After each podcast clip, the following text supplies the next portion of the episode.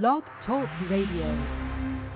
This is Robert Rogers. You are here at the right time to hear my interview with John Ball, author of Living Well, Running Hard Lessons Learned from Living with Parkinson's Disease.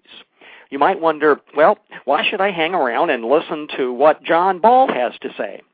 First, he's the winner of the 2009 Alan Bonander Humanitarian Award. John Ball has dedicated his life to raising money for Parkinson's research. Why else should you listen to John Ball? John was diagnosed with Parkinson's in June of 1983. Uh, that was actually about 10 years after his symptoms emerged. And this coming Tuesday, John will be running in the San Francisco Marathon. So, need I say more? John has a lot to say about the kinds of things that individuals can do to get incredible, sustained relief from the symptoms of Parkinson's and to lead vibrant, healthy lives. This is a pre recorded interview, and I want to say, since I already know the answers to the questions that I asked, it is remarkable. So stay tuned for the entire hour. I also have another teaser for you. Uh, we'll break at the first segment, and um, I'm going to tell you uh, how uh, we have figured out you can make dopamine naturally and free. So be sure to stay tuned. I'll be back live to be able to explain to you a project that I'm actually launching tomorrow. It's a pleasure for me today to be interviewing John Ball, who is author of Living Well, Running Hard Lessons Learned from Living with Parkinson's Disease. John is the winner of the 2009 Alan Bonander Humanitarian Award. John uh, actually got uh, was diagnosed with Parkinson's um, when he was uh, at a young age, as I understand it, in his mid 20s, when the words young onset hadn't even been coined yet. Uh, that was in June of 1983. And he has run in uh, over 20 marathons.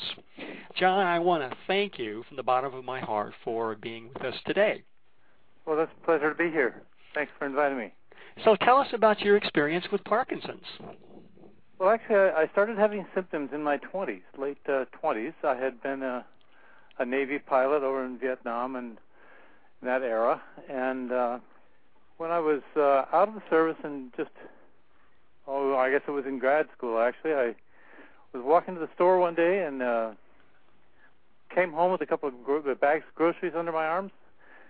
I had this kind of crazy cramp in my foot, and um, couldn't quite figure it out because I was, you know, I was pretty healthy and all that, but this cramp just kept reappearing time and time again, and finally, I, you know, I, I just, uh, well, actually, what happened was I, uh, I dropped a bottle of water, you know, big fifty, a five gallon glass water bottle. Yeah. I dropped it on my big toe on my left foot. Oh. And it uh then I got one of those cramps in my foot, and the combination of the cramp and the broken toe were so painful that in, that in 1974 I went to see my first doctor about the problem, and he he misdiagnosed it. He he thought it was something called chorioathetosis. Said it was kind of a localized epilepsy on the brain. It, it just didn't you know set with me, but I I took that uh, diagnosis for a while and tried to used the prescription for Valium, which he gave me, uh, to to reduce the uh, epilepsy. He said, and you know it just didn't do me any good at all. So I, uh, I, I sort of gave up on that treatment, and a couple of years later went back to a different doctor, then a different one, and a different one, and finally, you know, after about ten or twelve years of shopping around, trying to find the right diagnosis, I've I finally I was diagnosed with Parkinson's disease, and uh, I knew from the moment that I took my first Sinemet tablet, that's the levodopa carbidopa that was prescribed. I knew I'd found the uh, the key to my problem because uh, that, that first tablet really worked well, and I could I could tell that there was an immediate difference in the way my body performed. I had such a uh, positive reaction to it that that finding out I had Parkinson's disease was really kind of a um, a relief, you know, rather than uh, some people would be nervous about being diagnosed, but uh, for me it was a relief. Oh. Because I finally had a name for something that I could actually understand, you know. Right. So the, because it made me feel so much better, I started working out almost immediately. Started running again and doing all the kinds of things I like to do. And I think that the fact that I've been such an uh, inveterate runner all my life has been uh, very, very helpful for me. Huh. Do you run every day? Not every day now. Uh, I started noticing once I turned 60 or so that running every day is kind of hard on your body. So it's uh, uh, it's easier for me now to run two or three times during the week, and then one, say, long run on the weekends. Oh. Are you still running marathons? Actually, I'm, I'm uh, two weeks away from my 22nd marathon coming up in San Francisco on July 26th. Oh my goodness! Now, is this uh, raising money for Parkinson's? Absolutely. Uh, my wife and I run an organization called Team Parkinson. It's um, a 501c3.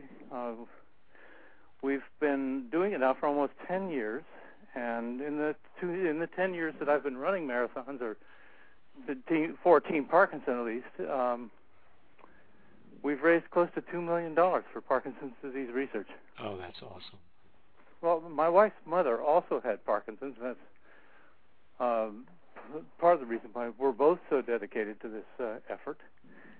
And we we've put together a a program that's not unlike some of the other charities that are built around athletic endeavors, but uh, ours we try to minimize the uh, the amount of administrative routine so that we can maximize the amount of money that we raise that goes directly into the research efforts. We've been able to uh, to get over 90% of the money we raise actually into research. Oh, that's amazing. We have uh, we we sponsor two grants currently, one at UCLA in their Department of Neurology, and the other at USC in their Department of Neurology, both in their medical schools. And if people uh, want to be able to contribute uh, to Team Parkinson's, is there a website they can go to? Well, actually, Team Parkinson, uh, without the apostrophe S, there are two organizations. One to, run by a friend of mine named Bill Bell up in Seattle, but for the Northwest Parkinson's Association and that uh, foundation, and and they are called Team Parkinson's with the apostrophe S. But we're we're Team Parkinson, no S, and we can be found on the web at uh, www.team-parkinson.org. Awesome. And yes, there's a. Uh, we have a, a blog there. We have uh, articles about all the other events that are going on in, in our calendar, and lots of historical information about uh, what we've been doing. So the latest race I ran actually was uh, to help a friend of mine who's been running for Team Parkinson in Norway. And uh, I went to, uh, he invited me to go over to Norway, and we ran a half marathon at the Norwegian Mountain Marathon.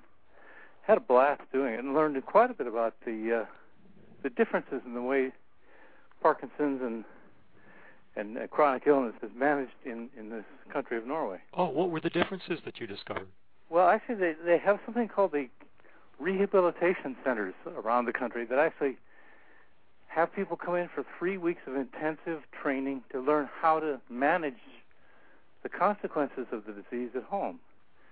So they'll they'll actually teach them uh, how to cook, how to how to how to you know go, the proper diet for Parkinson's, the uh, how to manage your uh, fitness level. You, I mean, it's it's a comprehensive approach to teaching people how to manage the, the disease at home, which we we really don't do that here in the states. I mean, you can get that information, but you have to go to several different sources to find it. Right. So it was really a fabulous uh, opportunity for me to meet with the, the uh, doctors and the Parkinson's Association in in Norway and uh, learn the, some of the things they're doing over there. They're quite different. Uh, Norway right now is a uh, very stable, very wealthy country because they have access to uh, North North Sea oil supplies. so their finances are not necessarily affected negatively by the current economic climate. Oh. As a country, it's it's it's really quite nice to see that somebody is doing well. Yeah, isn't it though? Really. Well, was running the marathon uh, significantly different than others that you've run in? Well, actually, it was because uh, apparently the the uh, event that we signed up for is not something for the faint of heart. Uh, it, it, it started in about uh, 10 feet of snow on both sides of the road. The, the road itself was dry, thank goodness. But it started in the mountains in Norway, and it was actually, uh, even though it was June,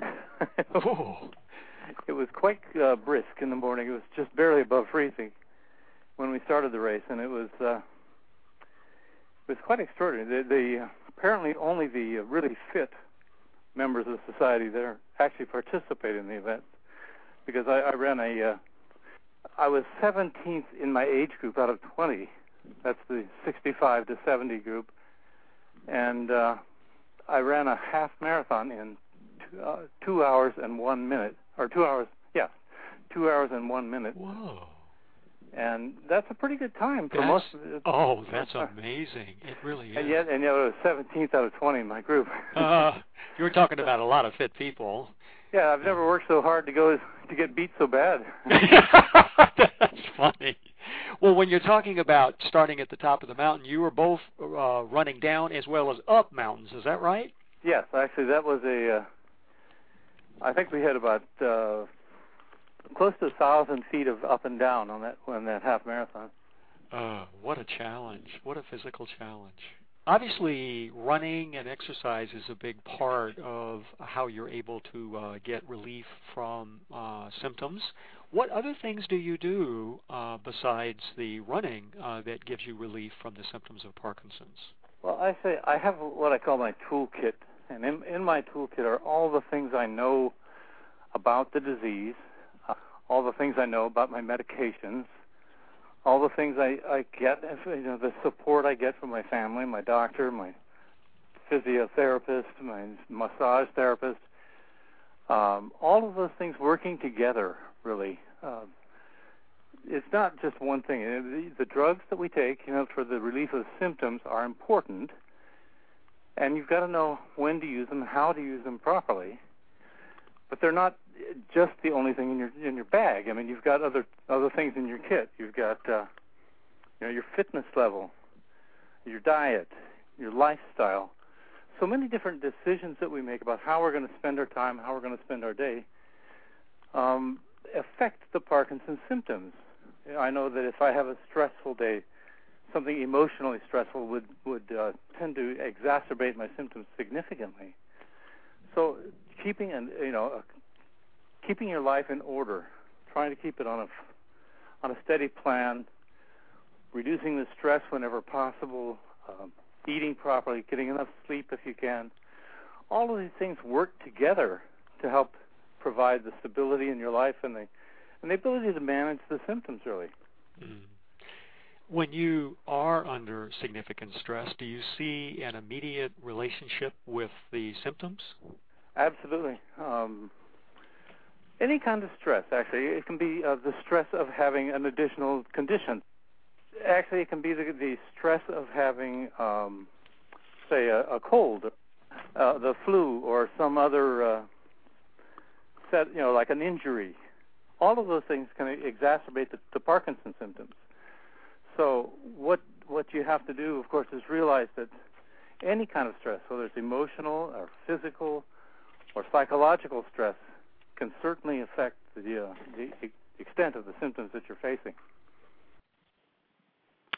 This is Robert Rogers. You are listening to my pre recorded interview with John Ball, author of Living Well, Running Hard Lessons Learned from Living with Parkinson's Disease.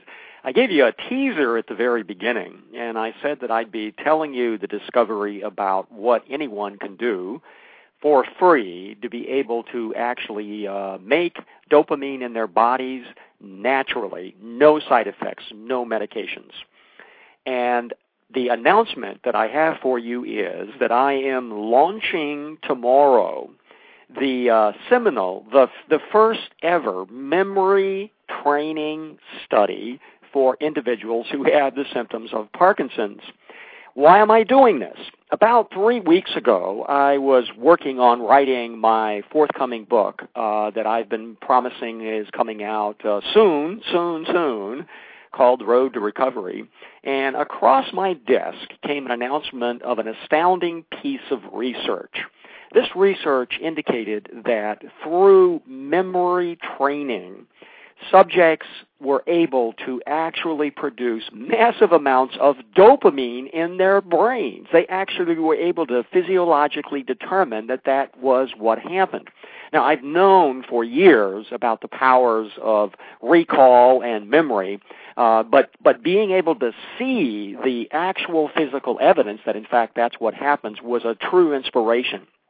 So, what I've been doing with my life for the last three weeks is actually designing a whole intervention that I want to invite everyone to participate in. Essentially, I've invented two, two approaches, and the first will be a weekly introduction of a memory recall session. In other words, I'll be giving you things to remember, a few little diversions, and then ask you to remember them. And you'll be able to listen to that all week long. And the second intervention that I've created, and I actually uh, took off three days just this week. I isolated myself from work and family to be able to actually create uh, these recordings.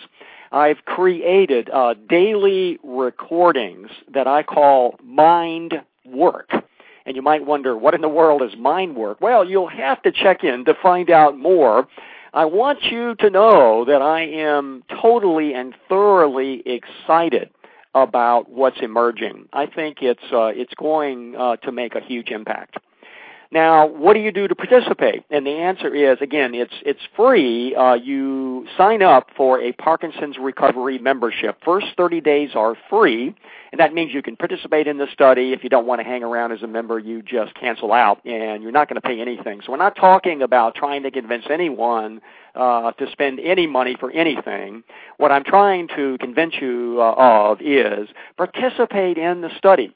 And so why am I offering this for free? Well, the reason is I would like for everyone to be able to get an assessment using my symptom tracker of the current state of their symptoms and then participate in the memory study and then do a follow-up, do the symptom tracker again and see what's happened. In other words, we want to actually document what's happened uh, with individuals who are actually doing the ma- uh, memory training.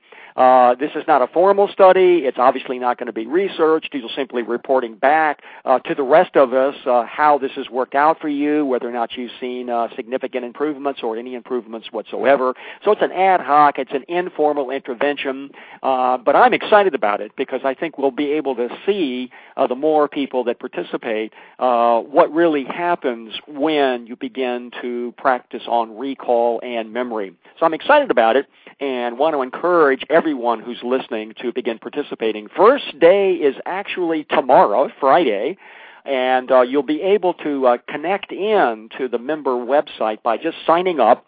And you do that by going to the following website. It's uh, www.parkinsonsrecovery, all one word, dot org, O-R-G. Now the difference is the main website is dot com. This one is dot org.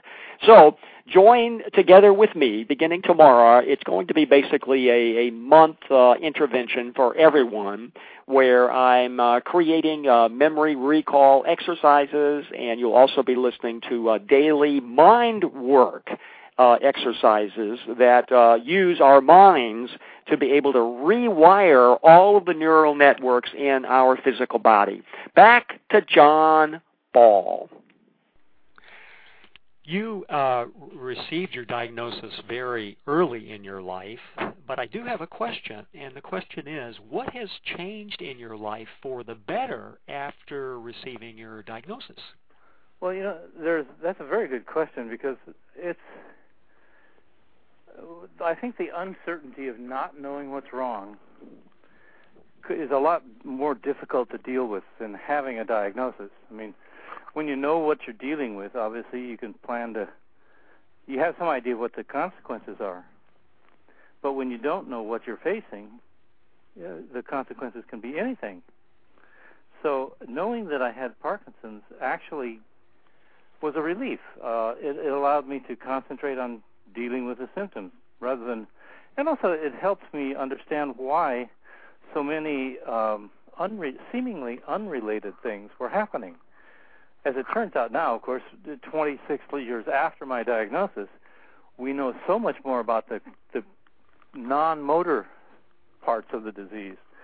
At, at the time I was being diagnosed or trying to get diagnosed, uh, there was very little known about the fact that your sense of smell, your uh, autonomic nervous system functions, the sleep disturbances, uh, dis- disturbed REM sleep, all of uh, all of those things were happening, but of course nobody knew that they were related to Parkinson's at the time. So having that diagnosis actually allowed me to to connect the dots. Oh, right. And so instead of looking at it as a bunch of separate problems, you you realize that there's a, a sort of a comprehensive pattern to this problem that has to do with the communication between the brain and the body. And you, and you, knowing that, you can begin to deal with it much more successfully. So I look at it as kind of a signal to noise ratio problem. If if my you know dopamine level in the brain is low because of the death of those neurons that are producing dopamine, then we have two or three different strategies for either maximizing the usefulness of the dopamine that's still being produced, or or increasing the amount of dopamine that's being produced by taking dopamine producing drugs like the levodopa carbidopa or the dopamine agonists.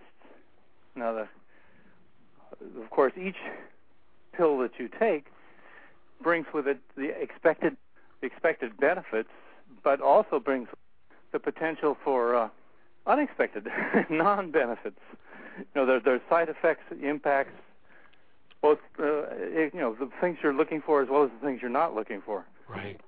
So having having the diagnosis, uh, you know, not only made it easier to deal with the disease, but it, it's also given my life a certain amount of focus because I realize that I've been very, very fortunate. You know, I, I got Parkinson's so young that I don't, I can't imagine what it's like to live without it. So I don't remember what it was like living before Parkinson's disease. So, in a sense, I just had to live my life the best I could under these particular set of challenges. And and taking that approach has been an enormously, uh, I don't know how you say. Uh, you know, it, it does provide an enormous amount of focus because I realize that so much is at stake, and and you know that there's a challenge that you face, but it also clarifies what your goals and and you know ambitions might be. Right. Uh, for example, I, I had decided as a kid that I wanted to be a pilot. That was a, that was to be my uh, chosen career.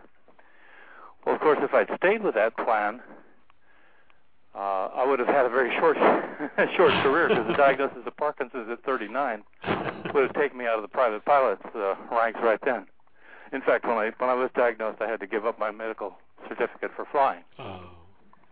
Um, but you know, it, it allowed me to to choose another area, actually to redefine what my goals and ambitions were. And fortunately, I hadn't decided to be a professional pilot. I love being a pilot, but I had decided that uh, other places, you know, other activities might be better off for. So I ended up as a training manager in a car company, a Honda Motor Company, as it turns out, and I was able to. Uh, to work another 19 years after my diagnosis because I hadn't put myself in a position where I was dependent upon you know such things as the physical ability to fly a car or fly a car. right. So um, I loved I loved being in the uh, training part of our technical division at, Honda, and it was a good match for me because they they, they have a good attitude towards their social responsibility. And a lot of the things I care about were the same things that the company cares about. So it was a good match, and I and I enjoyed my career there. The uh, when I decided to retire, it was in order to become co-chair with my wife of, of Team Parkinson, and uh, I've spent the last well, close to seven or eight years now uh, trying to help other people with Parkinson's because I realize how fortunate I am that uh, that my life has not been so negatively impacted as many many other people by this uh, condition. certainly not by the stories of uh, all of your incredibly exciting activities uh, over the last 20 or 30 years. Well, I, I really, uh, I think that you know, if you, the ambitions we have as kids um, are often set aside by the realities of life. Uh, I wanted to be an Olympic athlete, and uh, really never had the talent to be one. But that doesn't mean that I can't run as an adult. Uh, even though I, I'm not going to win any marathons, I can at least compete. I can at least be part of the experience. Right. And so, you know, you don't have to win to be a winner. I think. Uh, I'm not winning the race, but in fact, uh, I feel like I'm winning just if I can stay with my peers and and um, complete something like a marathon that's big enough target to get your your friends and family excited about, and bring the awareness level and interest level in Parkinson's to the front as a as a result. You mentioned one of the troubling symptoms for many people are sleep disturbances. What have you learned helps you with being able to address that problem? You know, there's um, over the years, a couple of doctors tried to prescribe uh, sleeping tablets of some form or another, but I never felt comfortable with that approach, and so I I really realized that uh, using your body on a daily basis, that is, working your body as hard as you can as often as you can is the best way to get sleep. I mean, it, it, if you just uh, try to reduce the stress in your life, try to keep your focus on things that are important, try to make sure that the things that are important to you are getting done, it makes it a lot easier to sleep at night. and also, if it doesn't work out, uh, thank goodness we have computers now because I can get up in the middle of the night, come down to my computer, and write something that, that may or may not be interesting to someone else. Which you do sometimes, it sounds like. Uh, quite a lot, actually. Running is obviously at the top of your list for activities. Do you have other physical activities that you engage in on a regular basis? Actually, I love bike riding as well. I, I enjoy the, the bicycle. Um, I'm part of the. Actually, I, I still ride with some of my friends from work, even though I've been retired now from work for seven years. I uh, they st- they have a standing invitation for me to to do their Wednesday night rides over in the beach. And uh, last year, a friend of mine and I were able to to take on a uh, metric century, 63 mile bike ride up in Solvang. It was just a delight. Uh, I've done several century rides, actually, the 100 mile bike rides uh, but not not in the last couple of years. But uh, planning to do at least one or two more century rides before we're through. And then um, I also enjoy backpacking up in the high Sierras. Uh, I've done a lot of that, about uh, 20 or 25 trips. I try to get at least one major trip into the mountains each year. Usually late summer, early fall, and uh, just just love that you know the climate and the altitude and the trees and the forest and love to challenge myself there as well, and just find out how you know, how deep into the woods we can get and how much we can carry and still get out. you are uh, more active than many, many of the people who are my friends. Uh, can you tell people what are your symptoms? Well, I have a, a lot of dyskinesia now because of the fact that I've been taking levodopa for for 25 or 30, you know, 26 years now, uh, levodopa is, is a very useful drug for Parkinson's patients, of course, because it, it allows the brain to take that and turn it into dopamine, which is the essential neurotransmitter that, that is deficit in the brain with Parkinson's disease. But levodopa also goes to other parts of your body. Um, and there's dopamine and acetylcholine, two neurotransmitters used at both ends of the neuromuscular circuit. You know, so when your brain sends an impulse to tell a muscle to to you know, extend or contract, uh, if that signal doesn't get through because you haven't got enough dopamine, well, that's that's one problem. You, you'll be immobile. But if it sends a signal at random because you've got excess dopamine at your neuromuscular junction, then you get this excessive twitchy movement that uh, you see in Michael J. Fox, for example all the all of the, the extraneous extra movements that he's doing is because of the uh, medication rather than because of the disease itself. so it's that's that's the primary visible symptom I have. Obviously, I've had all the uh, usual assortment of the sleeping problems, the lack of sense of smell, the um, reduced ability to manage uh, sweat cycle, sleep cycle, digestive cycles, you know, all of that. But but you know, it doesn't stay forever in the same place. It, it comes and goes. Some of those symptoms will appear for a while, then they'll disappear for a while. They may reoccur.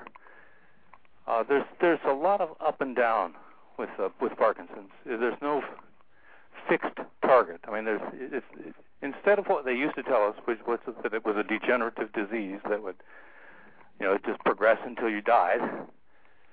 I think there's a lot more control we have over the uh, outcome than than we thought we did. You're listening to my interview with John Ball, author of Living Well, Running Hard Lessons Learned from Living with Parkinson's Disease.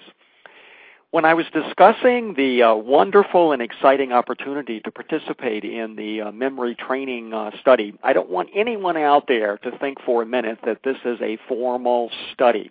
I'm not taking names from anyone. I have no idea who is participating. This is entirely voluntary and it's anonymous. Uh, so uh, I don't have a clue as to how many people are going to do this. And second, uh, it's obviously voluntary if you want to track your symptoms or not. Uh, so we're really just uh, pushing this ahead and saying, look, enough of formal studies. Uh, those take years and years to not only do but to publish. Let's just go out and do it and find out what happens to people.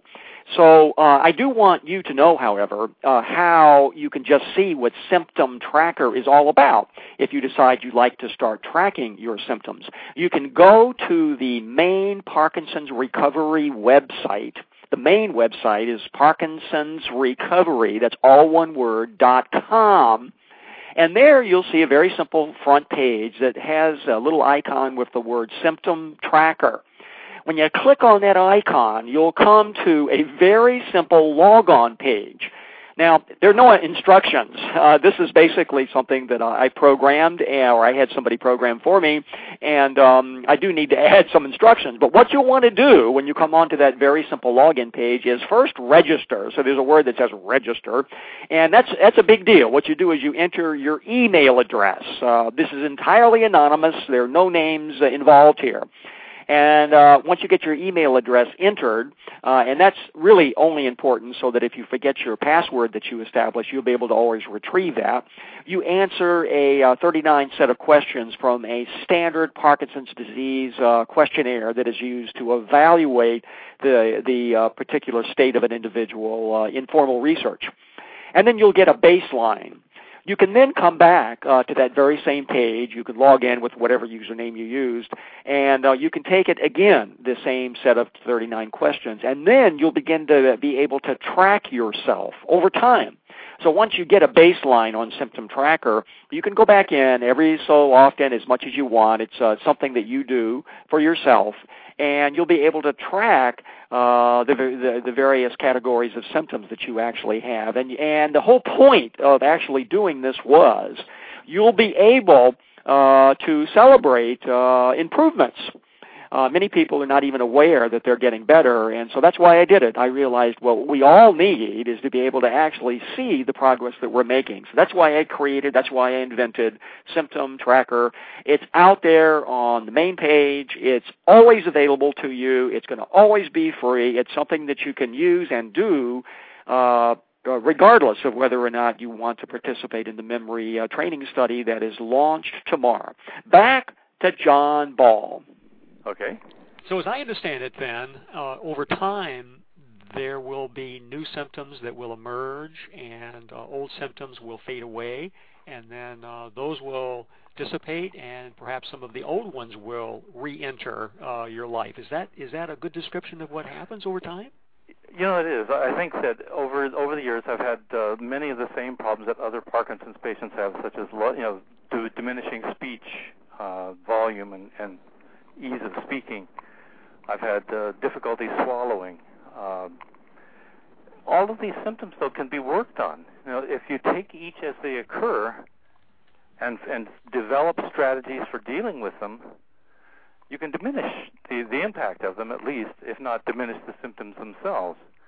Uh, for example, um, I got into typical Parkinson's depression at one point, uh, and had to acquire some new tools to manage that. But in the process of learning how to manage that depression, I also eventually recovered from it. So it's it's a, it's not um, it's not a continuous degenerative spiral we're in here.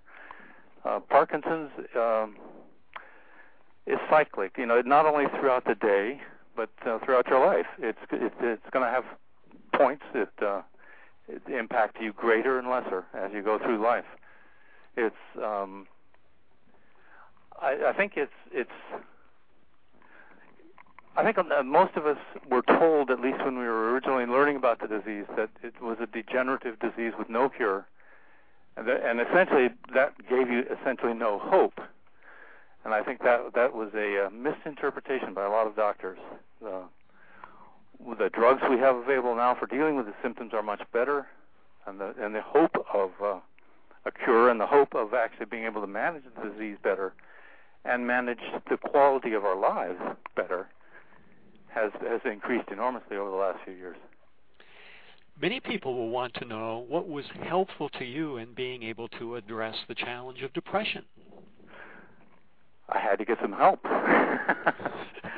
kind of help I'd never had before. I needed to talk to someone in the in the in the field of psychology. I needed to get someone to you know to straighten me out about uh I was blaming everyone else for the failures I was experiencing in my life at that particular moment because I thought, you know, I, I wasn't being me, and I thought everybody was reacting to me oddly, and of course they they were reacting to the person I turned into with de- with depression rather than the me I thought I was. Right.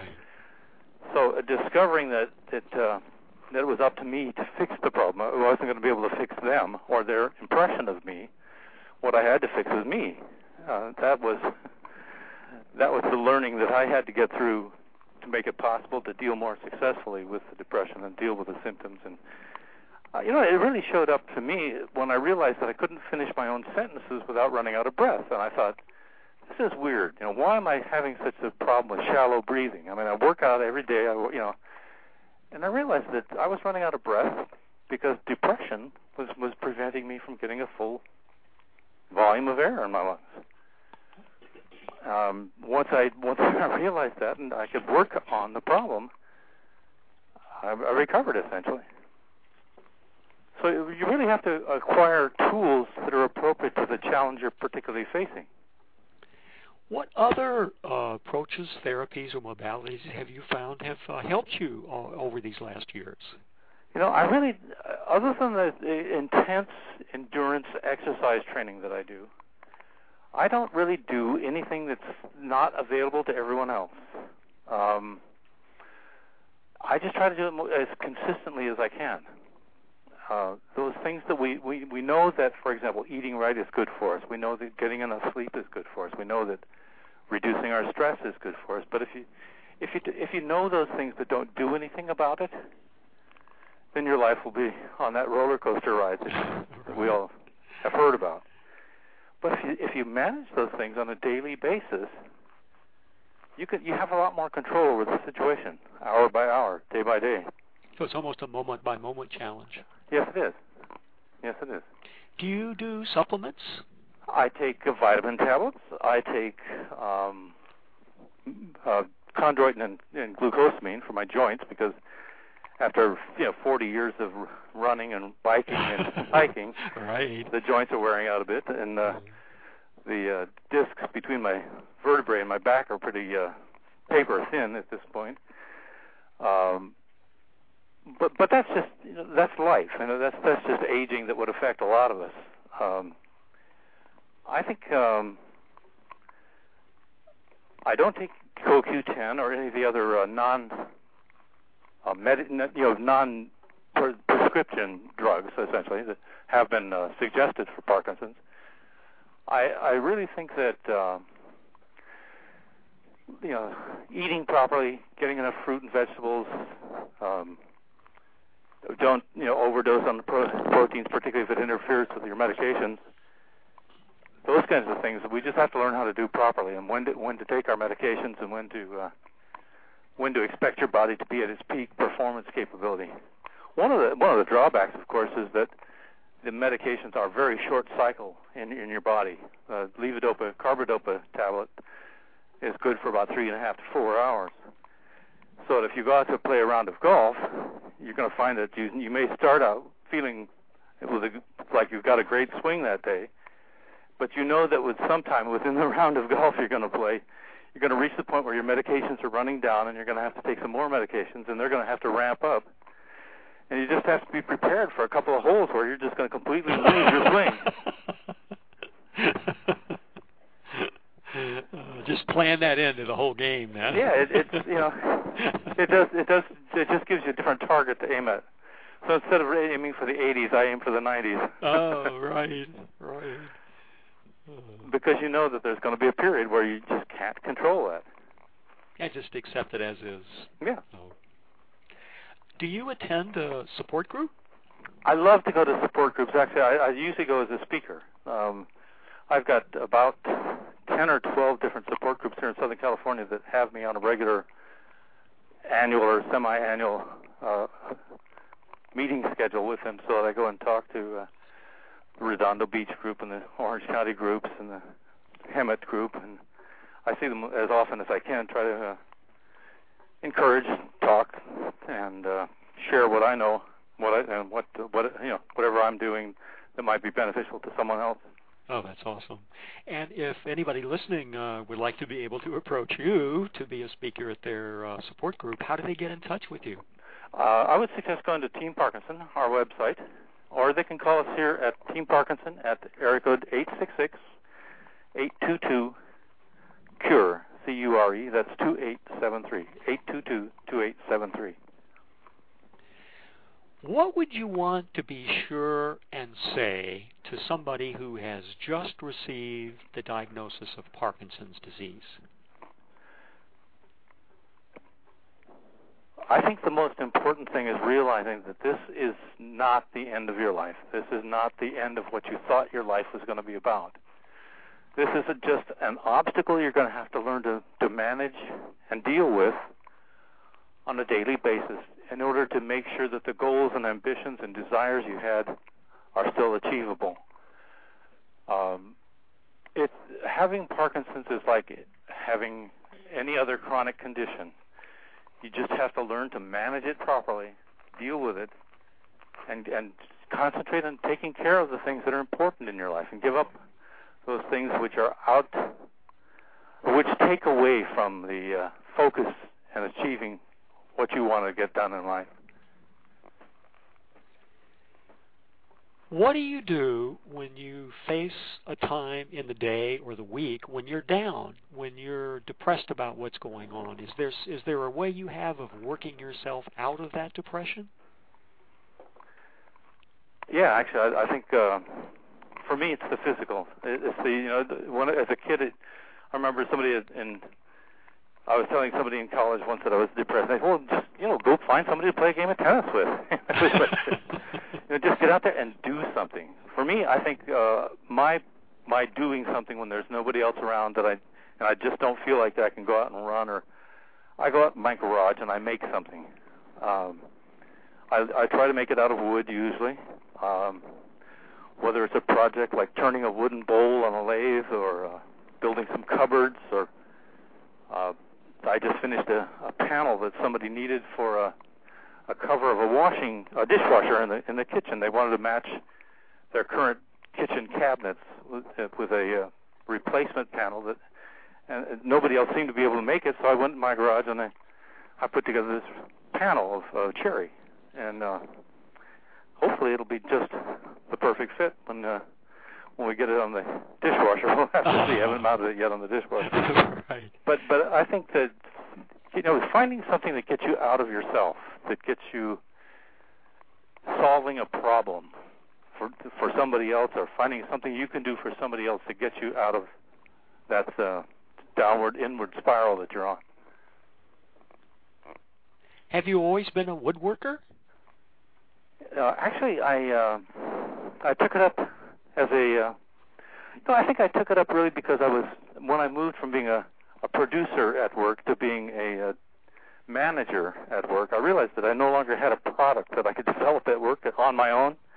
I was helping other people develop products instead. So I just had to have something that I could make myself. You know, that, that was part of my life. That, and so I uh, I started I started my woodworking projects probably 25 or 30 years ago, and now I've built most of the furniture in our house. Oh my goodness! So uh, the urge was to, when you say have a product, something physical. Yeah, something that I make that I can evaluate and say, you know, this is good, or I can make it better. Something I can I can point to and say, you know, this this is a problem solving. I, I love to solve problems, like most men, I guess. And if you can give me a problem that I can solve with a piece of furniture or a particular um, outcome. You know, that, that having that problem-solving ability is what keeps me focused and keeps me, uh, rather than inwardly focused, keeps me outwardly focused and trying to be useful. This is Robert Rodgers live. You're listening to my interview with John Ball, author of Living Well, Running Hard Lessons Learned from Living with Parkinson's Disease. This is an outstanding interview by an incredible man. You can always download this interview here after we are finished uh, in a few minutes today and uh, listen to it on a you know, MP3 player, an iPod, or any other device. So be sure to tell your friends. It'll always be able to be downloaded for free as well as all of the other Parkinson's recovery radio programs that are aired live every Thursday morning at 11 uh, o'clock in the morning Pacific time. The memory exercises begin tomorrow. That's July 24th, also at 11 o'clock in the morning Pacific time. I really hope that you'll enter in and enjoy this uh, month long series of experiences whether or not you decide to do symptom tracker or not. It's obviously an experience. Uh, it's open to anyone, and uh, I hope you'll consider participating. Uh, the more people I can convince to participate in this, uh, the better idea we'll have of how much return you can actually get from about uh, four weeks, which is not very long, uh, simply exercising the incredible uh, abilities of your mind. Uh, again, we're talking about uh, manufacturing dopamine naturally and also balancing out all of that incredible array of over 40 hormones in uh, uh, your body. Robert Rodgers from Parkinson's Recovery. We now return back to the fourth and final segment of my pre recorded interview with John Ball. You've given us some clues as to uh, what your passions are, but I still want to ask you anyway what are your passions? You know, I I love to fly. I mean, I, I love the idea of flying. Um, I grew up thinking that my life would be a, as an aviator. In fact, I, I had the ambition not only to go on the Olympic team, but to to fly rockets to the stars. You know, because that was what everybody was talking about in the 50s and 60s. You know, I, I grew up in San Diego where the Atlas missile was being built, and it was a you know the center for aviation. That's how my family got there. My grandmother was uh, building airplanes for World War II. So it was, you know, just surrounded by aviation in San Diego. I thought I would be a pilot all my life, and, and so that passion for flying, even after I lost the ability to fly because of my medical condition, because of Parkinson's, you know, is on a prescribed list. You can't fly an airplane if you've got Parkinson's disease. So I started flying remote control airplanes and, building models of airplanes and flying them. Oh. And I, for several years, I even uh, designed some and had them kitted, and uh, I had uh, people flying my designs in Australia, New Zealand, and around the world. It was kind of fun. Were they called the John Ball planes, or what was the name of them? Actually, it was called the Foamy Two. Uh. it was at a point where we had uh, discovered that you could make remote control airplanes out of uh, expanded polypropylene foam that you could crash and you could recover them. They weren't like the balsa and stick, you know, oh, tissue paper. Oh, yeah. model. These these foamies actually you can play combat with them. You can crash them into each other and hit the ground and pick them up and just launch them again. Oh, Because- that's cool. so I was uh, I got myself a, a foam cutter, a hot wire cutter, designed the kits and uh, packaged them up and had people flying the foamy too. that is so cool. What other things have you invented in your life?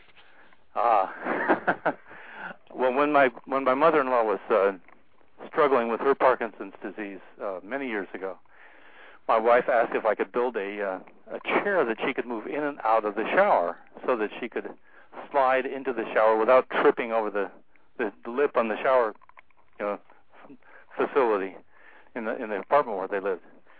So I actually, uh, I guess you could say, invented a, uh, a, physical therapy assist kind of chair that actually slid sideways in, in and out of the shower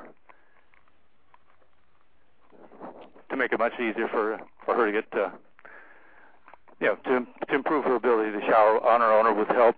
Right. Without the danger of uh, slipping and falling.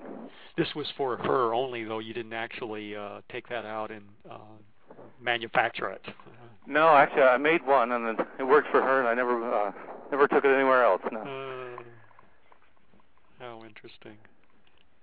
But I've also I've also uh, looked at many little tricks we did. I built her a, a really short footstool, for example, because of the particular bed where she was, you know, made it easier for her to get in and out of bed, things like that. So, if uh, anybody listening has a, a particular uh, challenge in their life, they can contact you, and you might be able to invent a solution to uh, to uh, their, their their problem. You know, I I love the problem-solving aspects of. Uh, it gives you it gives your your uh, attention focus, and it certainly. Uh, you know, if you solve the problem, it's going to help with those feelings of uh, usefulness and and uh, keep you from that uh, sense of of being out of touch with the rest of society. I think a lot of Parkinson's patients lose touch with their friends, lose touch with family because of the restrictions on their movement, because of the difficulty of communicating. Uh, those things we really have to to work at to keep in our lives in order to keep uh, living. You know, I think I, I like to say that you know, if I'm still learning, I'm still living. So it's uh, for me. I try to learn something every day, and if I can if I can solve a problem in the process, that's great.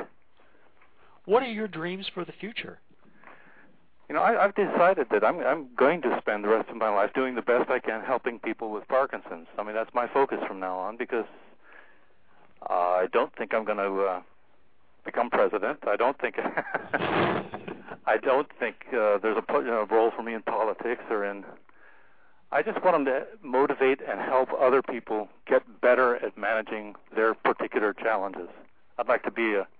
I do enjoy motivational speaking. I do enjoy my opportunities to to go to conferences and to try to help other people take control over the challenges in their lives. Tell everybody about your book, Living Well, Running Hard Lessons Learned from Living with Parkinson's Disease. You know, it really it uh, it details the uh, transition I went through from being a guy just trying to get through life facing a challenge that is Parkinson's disease in this particular case. Of course, there are other challenges we all face as well, but uh, moving from that to deciding to be part of a Parkinson's community that I didn't even think of existed, you know, when I first was diagnosed. It took me several years to realize that there is a community surrounding this disease and that it affects not only the person who has it, but their family, their, their work friends, their family, you know, their family's friends. It, it impacts so many people, not just the person who actually has the disease. And then realizing that once I started running and and ran the marathon and thought I had something to to tell the Parkinson's community, something that would you know help them get excited and do something.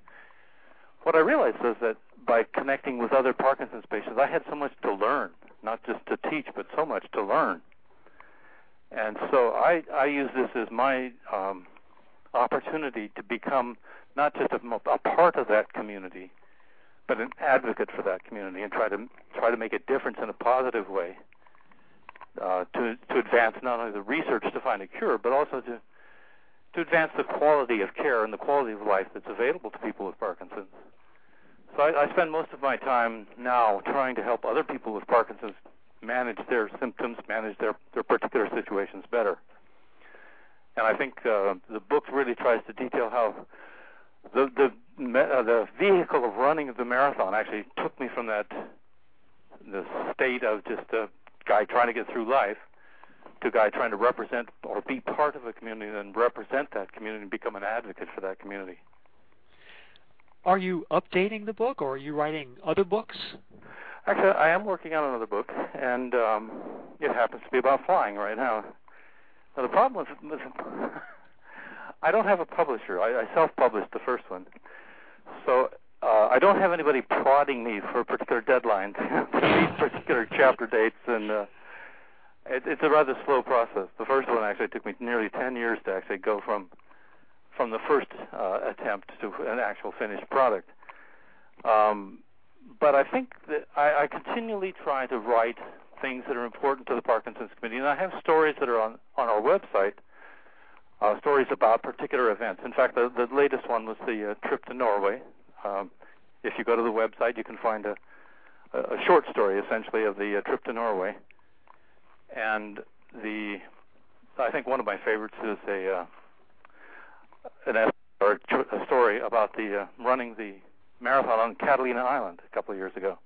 Oh.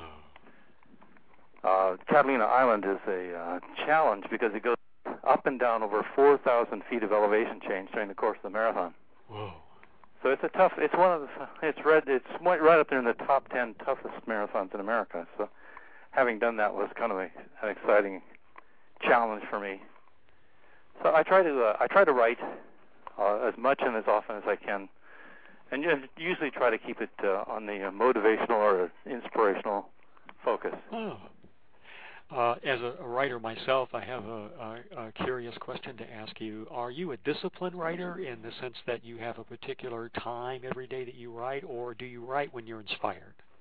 I write when I'm inspired, primarily, um, unless, of course, you want to count those middle of the night when I can't sleep. well, that's an inspiration in itself.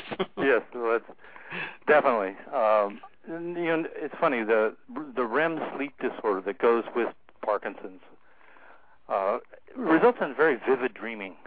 And so I have a lot of the stuff I write actually starts from the dreams in the middle of the night. Oh. And I wake up and they're vivid enough that I remember the. I mean, for example, I have a a story um, to be developed. It, it was a dream a couple nights ago.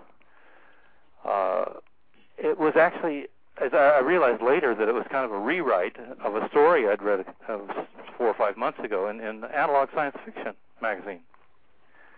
But in in this case, it was a uh, rescue effort upon the part of a female pilot who, realizing that the current way of thinking about you know how far an airplane can fly, etc. Well, actually, she was trying to rescue her father, and she. Uh,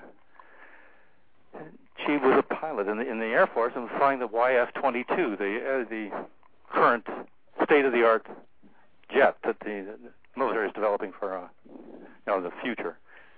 This is a stealth fighter. It's very fast, and she thought it doesn't have enough fuel range to get to where the her father was being held captive. So she decided to extend the thinking from the known parameters of, of the aircraft to the unknown parameters of the aircraft. That is, what if it's what if you use it as a ballistic missile? Use uh, you know fire it up, launch it like a like a ballistic missile, and then reserve the the remaining fuel that you didn't fly on as the way to get back. Good, you know, outside the box thinking uh, to find a solution to a problem by by not going from the known parameters, but going toward those unknown parameters. And that's uh, I haven't developed the story yet, but it's it's uh, it's one of the dream originated ideas that I've got notes on anyway. It's a great idea for a story and uh, a theme that is prototypical of your entire life, uh, always inventing solutions to challenges and problems that you had. That's, uh, I guess you could say that's what I enjoy most is uh, being able to solve a problem. Mm-hmm. That's a story you need to write and get it out there. I okay. guess that'll be a part of your new book about flying then. I think so. Yeah, I think I've, I've, it's gonna it's gonna find its way into that book. Yes. Oh, do you have a title for the new book? Yeah. No, I, not, not yet. Ah, I bet when you find the title, it'll be finished in short order. You know, I think you, uh, you as an experienced writer probably know that as well as I. That uh, it's like having the name of your your condition. You know. That's exactly right. It's like knowing what the target is. That's Uh, what I found. Yeah, when all of a sudden the title uh, comes and it and it feels like, oh, that's right, that's the right title. Then it all comes together, and it doesn't take long at all to finish it. So Exactly. That's Yeah. that's my experience. because it, it provides that focus. You know what it's about at that point. That's right. And uh, the other big factor is it's the energy inside me to do it that makes the big difference. Is Yes. when I feel that surge of, oh yeah, this has got to be done, then it, it really does happen. It really does make a difference. I personally have noticed that I get depressed when I don't write. When you're talking about depression, I literally just get depressed, and I think, "What's wrong with me?" You know, and I realize, "Oh, wait a minute, I haven't written." unusual. There's a, there's a really well-known writer, Conroy, I think is his name. He, he's the guy that wrote um, Conrack. The movie. There was a movie called Conrack. Uh-huh. Jon Voight was yeah.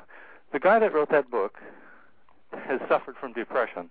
Uh, he's basically uh, manic depressive disorder. What do they call it now? Uh, Bipolar. bipolar disorder. Oh, right.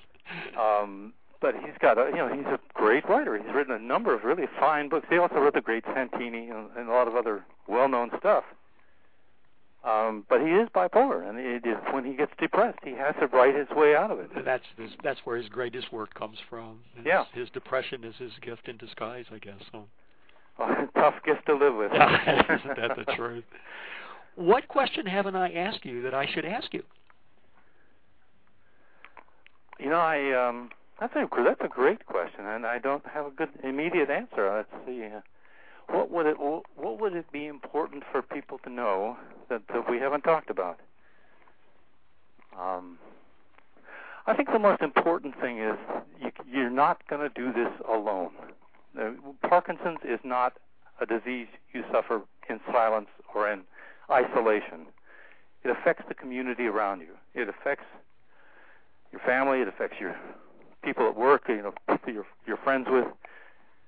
Uh, it's not. It's a social disease, essentially. It affects our entire society, and we have to realize that in order to to deal with Parkinson's and to you know to line it up against all the other things that are facing society right now, you know, like global economic collapse, you know, global climate change, the big stuff.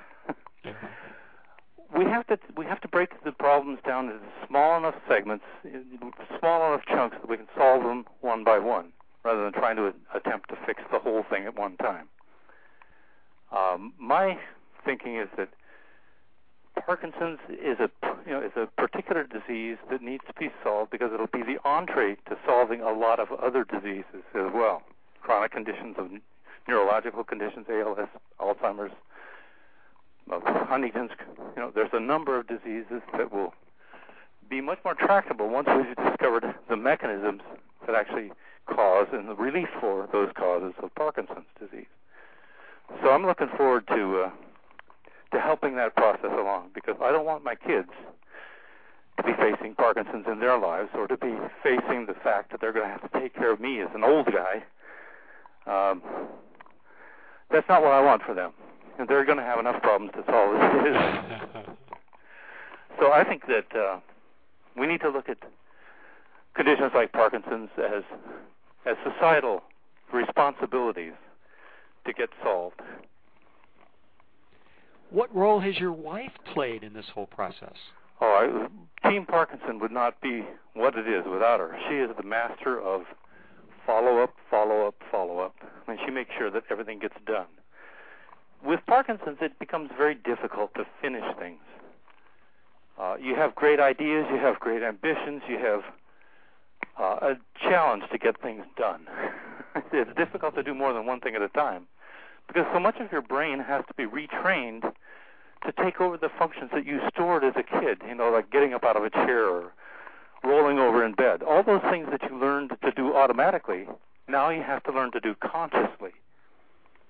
And so a lot of your brain power is consumed in doing that. So follow up is really difficult, therefore. It's difficult to multitask with Parkinson's. So a lot of uh, multitasking I have to leave to her. you know, and I have to uh, she you know she makes sure that that the things I start result in things that are out you know outcomes that are substantially better than if I'd left them to myself. Oh. and tell everybody once again how they can get in touch with you and how they can make contributions to Team Parkinson. I'm available by phone anytime. I, I, I, I try to make myself available to anybody who just needs someone to talk to or just to, somebody to come over and talk and, and sort through a condition or situation. You can reach me at area code 866. That's a toll-free line. 822-2873. Or uh, go to the Team Parkinson on the web, which is www. Uh, www.team-parkinson.org. John Ball, thank you so much for being with us today. You are a true inspiration to many, many, many individuals out there who are dealing with the symptoms of Parkinson's. Thank you so much. Um, this is Robert Rodgers from Parkinson's Recovery. Our next live event will be held in 23 hours. Tomorrow, Friday, at 11 a.m. Pacific Time, we'll be launching our memory exercises, an event and activity you won't find anywhere else in the world or the universe because I've just invented it. I hope you'll consider participating beginning uh, tomorrow for the next month. And uh, if you have any questions whatsoever about the memory exercises, uh, give me an email. You can always reach me at Robert, R-O-B-E-R-T, at parkinsonsrecovery.com. That's P-A-R-K-I-N-S-O-N-S dot com. Next week, here on the Parkinson's Recovery Radio Network show at the same time, 11 o'clock Pacific on Thursdays, you're going to hear more about deep brain stimulation surgery. So if you're curious, tune in next week, same time, same station. And that's what's happening on the shores of the Puget Sound, where all the women are smart, all the men are handsome, and all the children are truly loved. Know that you are on the road to recovery. Good day.